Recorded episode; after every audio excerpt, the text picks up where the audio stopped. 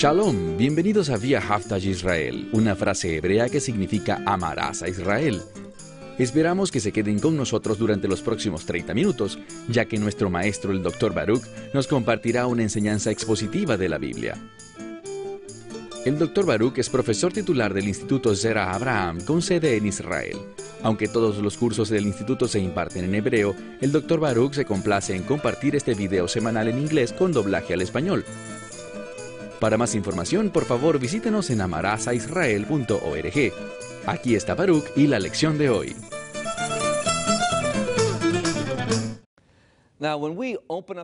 Cuando abrimos la Biblia y leemos su primer libro, Génesis, al llegar al capítulo 3, vemos algo, un jardín, el jardín llamado Edén, que significa jardín de los adornos o jardín del esplendor.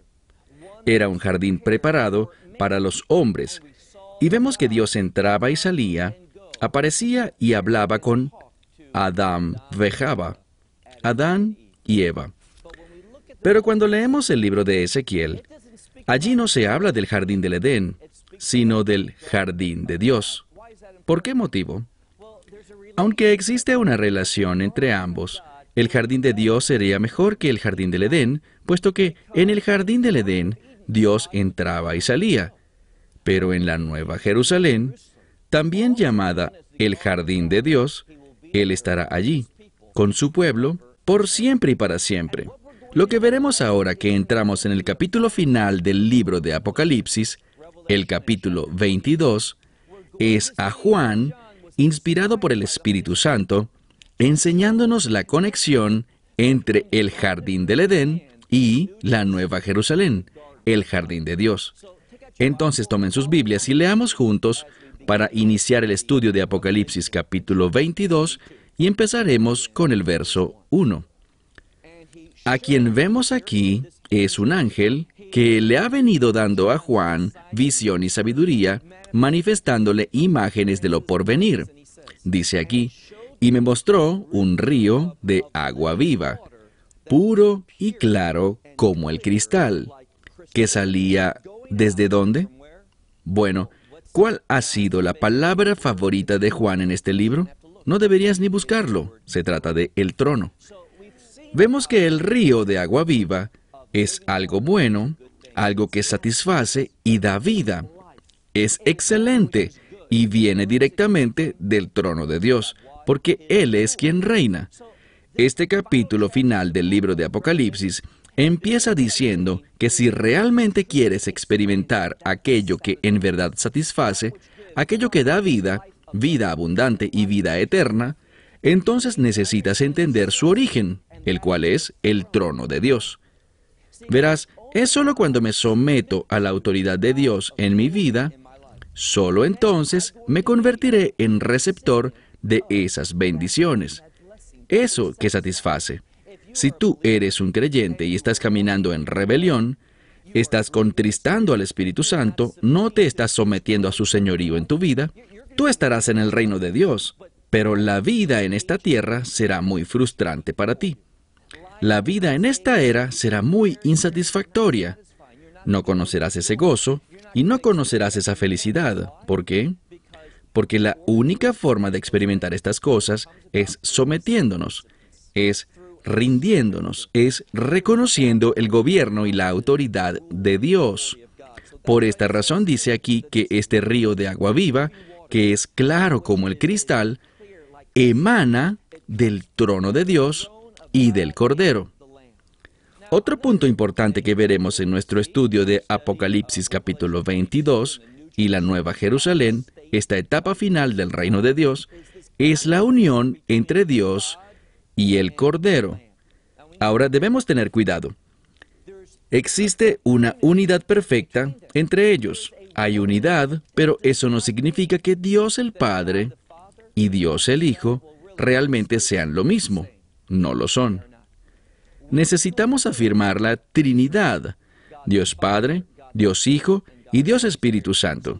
Esto solo enfatiza la unidad, el acuerdo entre ellos en propósito, y el plan al que Yeshua se sometió por completo cuando se hizo carne. cuando dejó su trono celestial y entró a este mundo. Él vino, entre otras cosas, a enseñarnos lo que se supone que debemos hacer. ¿De qué se trata? Cuando hablamos del Hijo de Dios o su nombre favorito, el Hijo del Hombre, nos da una descripción perfecta, un ejemplo perfecto de cómo debemos vivir en su misión. Así que de allí es que proviene esta unidad. Entonces, leemos en el versículo 2, y en el medio de la calle de la ciudad, a ambos lados de la calle, estaba el árbol de la vida. Bien, ya hemos aprendido que no habrá templo en la Nueva Jerusalén. ¿Sabes qué cosas no estarán tampoco en este jardín? Vamos a ver aquí muchas de las que yo llamaría pistas o referencias al jardín del Edén. Y en el jardín del Edén habían cuatro ríos, pero en la Nueva Jerusalén solo uno. En el jardín del Edén habían dos árboles de mucha importancia. Al árbol de la vida ya lo vemos aquí, pero también estaba el árbol del conocimiento del bien y del mal. Y aunque vimos que este árbol estaba en el Edén, en el jardín de Dios en la Nueva Jerusalén no estará, solo el árbol de la vida. Y aquí hay algo sobrenatural, algo que en nuestra realidad no podemos entender. ¿Cómo puede un árbol estar en ambos lados de un río? Pero justamente así será. Veamos nuevamente. En el medio de la calle de la ciudad, a cada lado estaba el árbol de la vida. Y noten que este árbol produce fruto. ¿Con qué frecuencia? Cada mes. ¿Cuántos meses? Doce meses. Entonces, ahora vemos algo, una conexión entre el número 12. ¿En qué debes pensar al oír el número 12? En Israel. Cuando hablamos del reino de Dios, debemos pensar en la fructificación de Israel. Israel será fructífera en el reino. Y debido a ello, las bendiciones de Dios también serán fructíferas. Pero quiero que veamos otro aspecto importante aquí. En ambos lados está el árbol de la vida, dando fruto cada mes, doce veces al año, y dice además que las hojas de este árbol eran para la sanidad de las naciones. Ahora vamos a referirnos a una verdad teológica muy importante. Sabemos que la Biblia habla sobre lejeja, lo que quiere decir el rapto. Es una palabra que significa ser tomados o arrancados en el idioma griego, en referencia a cuando el Mesías venga, cuando suene el shofar, esa trompeta hecha de cuerno de carnero, y dice que los muertos en Cristo resucitarán primero y los que de nosotros estemos vivos en la fe, también ascenderemos a los cielos. Y lo que sucederá es que en un abrir y cerrar de ojos, en un instante, seremos cambiados y tendremos un cuerpo nuevo. Pasaremos a un estado de perfección. Bien, aquellos que lleguen a la fe después del rapto aquellos que soporten esos últimos tres años y medio, 42 meses, 1260 días, aunque realmente serán 1335 días al final. Quienes lleguen a ese periodo entrarán al reino, pero debemos recordar algo. También habrán personas que nacerán durante el reino milenial, y tanto los que lleguen a la fe después del rapto como aquellos que nazcan en el reino milenial y que no caigan en las mentiras de Satanás, también entrarán en la Nueva Jerusalén, pero no tendrán un cuerpo glorificado. Solo aquellos que sean llevados en el rapto. ¿Cuál es el fundamento de esto? Bueno, noten que dice, y las naciones, ellas usarán las hojas de ese árbol, el árbol de vida, ¿para qué? Para sanidad. ¿Con qué tiene que ver esto? Con eternidad. Cada mes del año ellos tomarán sus hojas con el fin de experimentar la eternidad. Pero habrá una diferencia entre el cuerpo de los creyentes antes del rapto y el cuerpo de quienes llegaron a la fe después del rapto. Quiero compartir contigo otra verdad importante. Muchos de ustedes probablemente recuerden que cuando el Mesías estaba yendo a Jerusalén desde Betania, era temprano en la mañana, él tenía hambre y se topó con una higuera. Se acercó a la higuera con la expectativa de encontrar higos en ese árbol. Ahora, el Mesías lo sabe todo, pero él tiene expectativas. y sus expectativas están basadas en la voluntad de Dios y no en los pecados del ser humano. Entonces Él se acerca esperando hallar fruto, pero la escritura dice que no era temporada de higos. Él lo sabía. Fue allí, no encontró nada y ¿qué hizo? Maldijo la higuera. ¿Por qué? Puedo recordar una vez en la que hablaba con un grupo de niños sobre este pasaje, y una pequeña niña se entristeció tanto sobre esta higuera, marchitándose y muriendo, porque Yeshua maldijo la higuera. Ella no entendía por qué, y quizás tú estés de acuerdo con ella. Pero aquí está la verdad bíblica. El Mesías va a juzgar, y sus expectativas son expectativas de reino. Él no va a disminuir sus expectativas para adaptarlas a las condiciones del mundo actual. Él dice, sean perfectos como mi Padre que está en el cielo es perfecto. No dice, bueno, esto es lo mejor que alcanzo a hacer en este tiempo y en este cuerpo. El punto es que en el reino, el árbol dará frutos cuando no habrá una temporada para dar fruto. Durante la eternidad siempre habrá producción de fruto y eso es lo que Dios espera de su pueblo hoy. Entonces, mira de nuevo, encontramos que habrá producción de fruto todo el tiempo y por lo tanto los árboles van a producir fruto. Las hojas son para sanidad de las naciones y mira el verso 3. Dice que ya no habrá más maldición. ¿Por qué? Lo sabemos. No habrá más pecado, no más muerte, no más maldición. La razón de esto la vemos en la mitad del verso 3. Y el trono de Dios y del Cordero estará allí. Aquí está la clave. No más maldición porque el trono de Dios ha llegado. El trono de Dios ha dejado los cielos y ha venido a esta nueva realidad, a la nueva Jerusalén. Cuando nos sometemos al gobierno de Dios en nuestra vida, incluso hoy en día, no experimentaremos la maldición, sino que experimentaremos esa bendición, esa fructificación. Avancemos y veamos en la última parte del verso 3, ¿qué hará la gente? Ellos le servirán y le adorarán. Dice, sus siervos le servirán. Verso 4. Aquí hay una gran bendición. Hemos hablado de la redención. ¿Qué es la redención? Él será nuestro Dios y nosotros seremos su pueblo. Esta es la definición de redención. Nos habla de una profunda intimidad. Aquí vemos entonces otra imagen de intimidad con Dios. Dice en el verso 4, y ellos verán su rostro. Esta es una verdad importante. Cuando hablamos del rostro de Dios, si tan solo yo digo rostro de Dios, ¿qué viene a tu mente? Bueno, si vienes de un trasfondo judío, entenderías que existe una bendición que dice, el Señor te bendiga, el Señor te guarde, el Señor haga resplandecer su rostro sobre ti. Esta bendición del Koanim, la bendición sacerdotal, expresa que hay una relación entre ver el rostro de Dios y ser bendecido.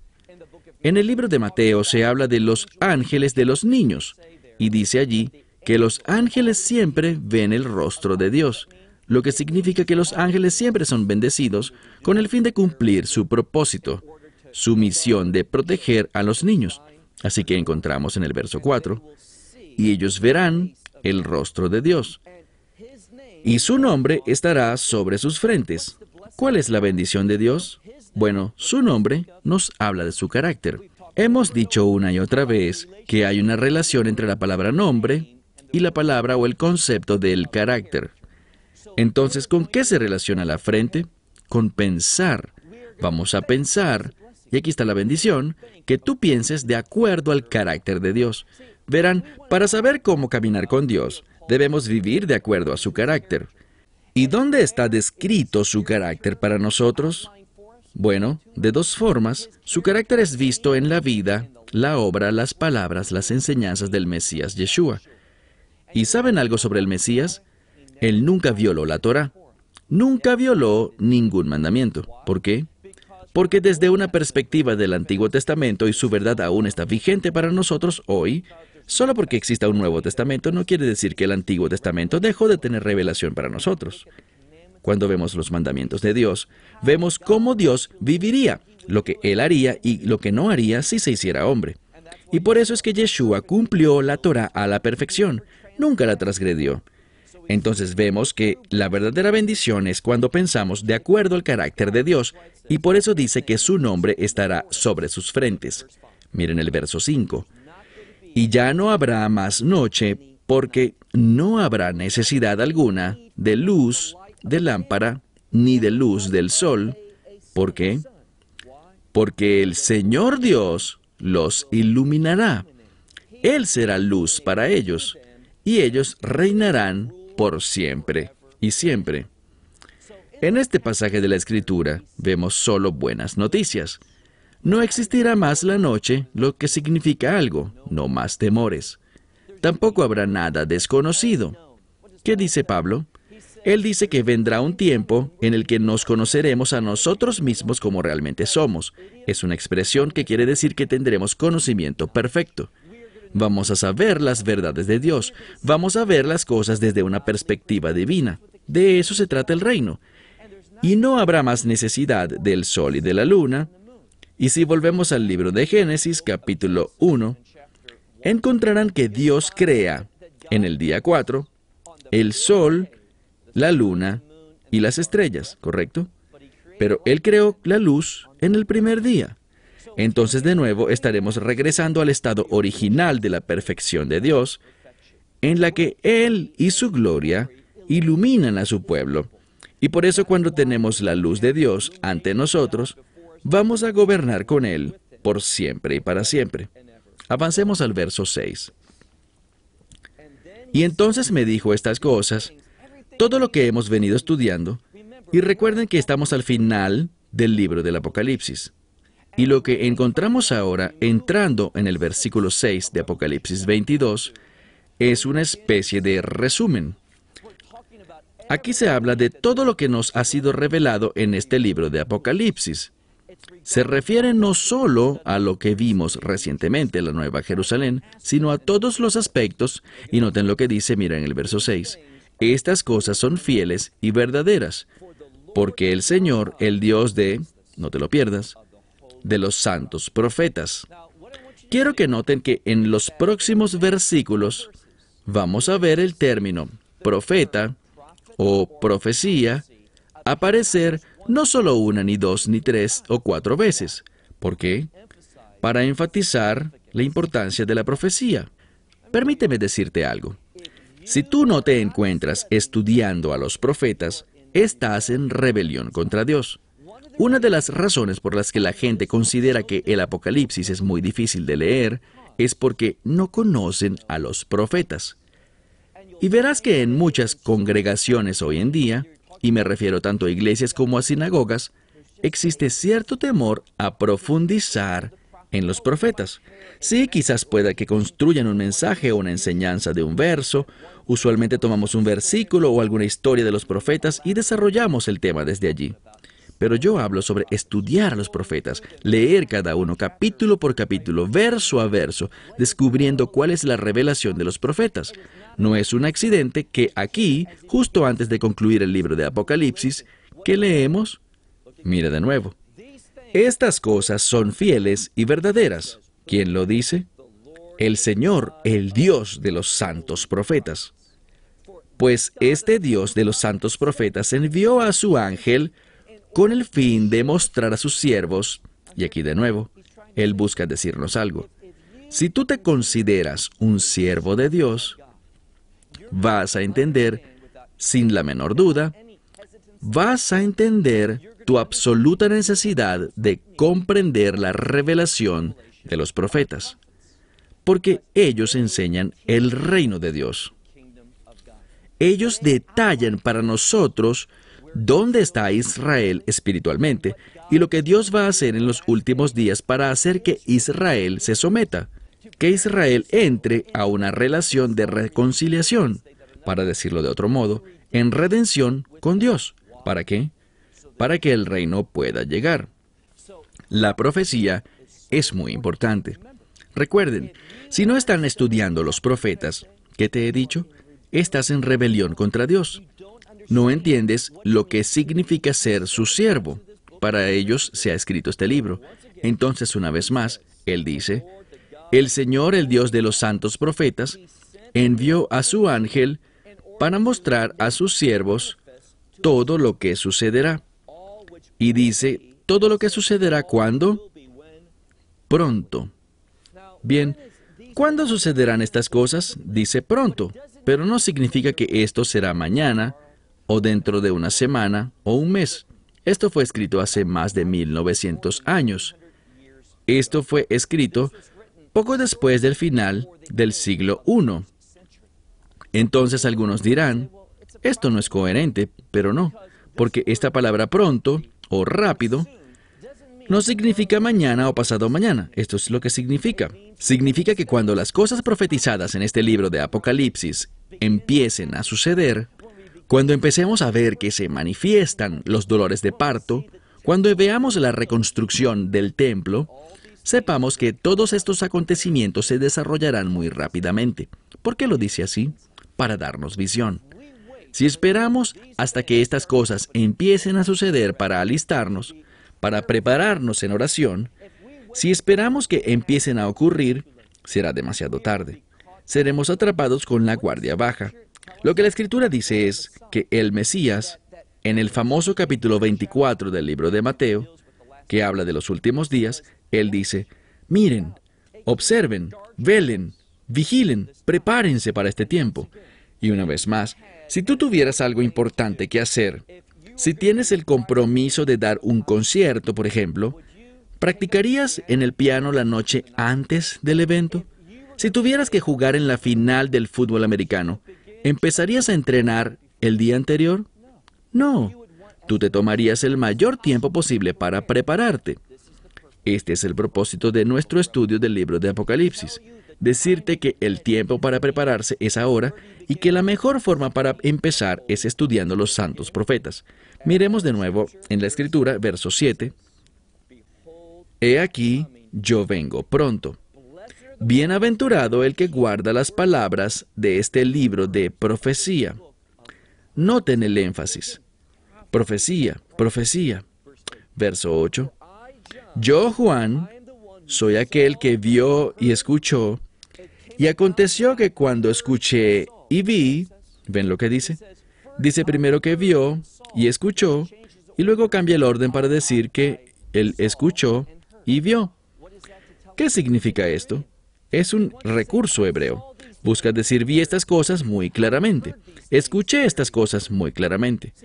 Verán, a veces si tú escuchas algo, piensas que sabes lo que es, pero cuando lo ves, lo entiendes mejor, lo comprendes de manera plena. Y del mismo modo, a veces ves algo y piensas que es algo, pero luego de escucharlo te das cuenta de qué es en verdad.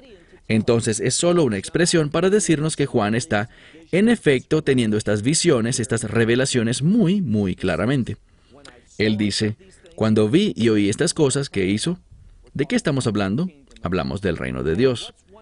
Y una de las características claves del reino de Dios es la adoración. Entonces cuando Juan empieza a ver la revelación del reino, ¿qué hace? Dice, me postré para adorar a los pies del ángel que me mostró estas cosas, para adorarlo a él. Ahora, obviamente, esto no se debe hacer, no adoramos a los ángeles, pero nada más por ser este ángel la fuente de este reino, de la revelación de este reino, instintivamente Juan buscó adorarlo. Pero el ángel le dijo, mira conmigo el verso 9, el ángel le dijo, no hagas eso, porque yo soy consiervo tuyo y de tus hermanos. ¿Qué hermanos? Los profetas.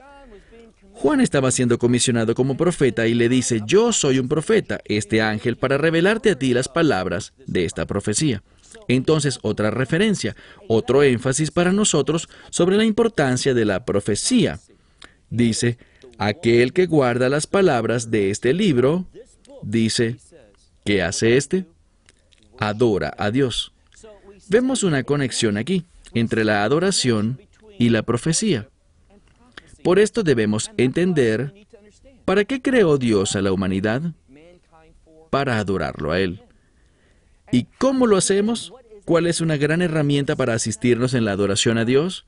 La profecía. Eso es lo que nos intenta decir. Un versículo más y terminamos. Y me dijo, no selles las palabras de qué?